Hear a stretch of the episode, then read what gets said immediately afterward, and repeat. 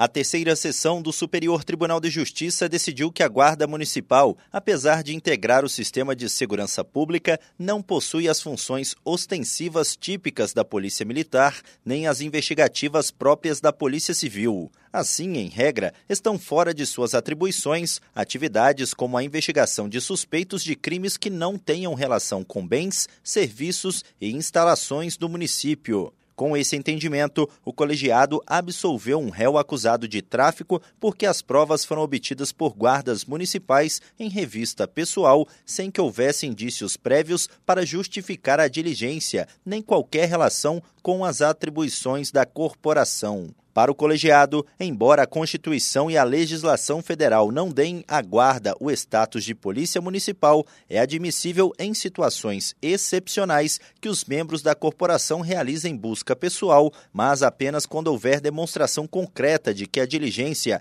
tem relação direta com a finalidade da guarda. O relator, ministro Rogério Schietti Cruz, explicou que as polícias civil e militar, como contrapartida ao exercício do monopólio estatal da violência, estão sujeitas a um rígido controle externo do Ministério Público e do Poder Judiciário, o que não ocorre com as guardas municipais. Rogério Schietti destacou o potencial caótico de se autorizar que cada um dos 5.570 municípios brasileiros tenha a sua própria polícia, subordinada apenas ao prefeito local e sem correções externas. Do Superior Tribunal de Justiça, Tiago Gomide.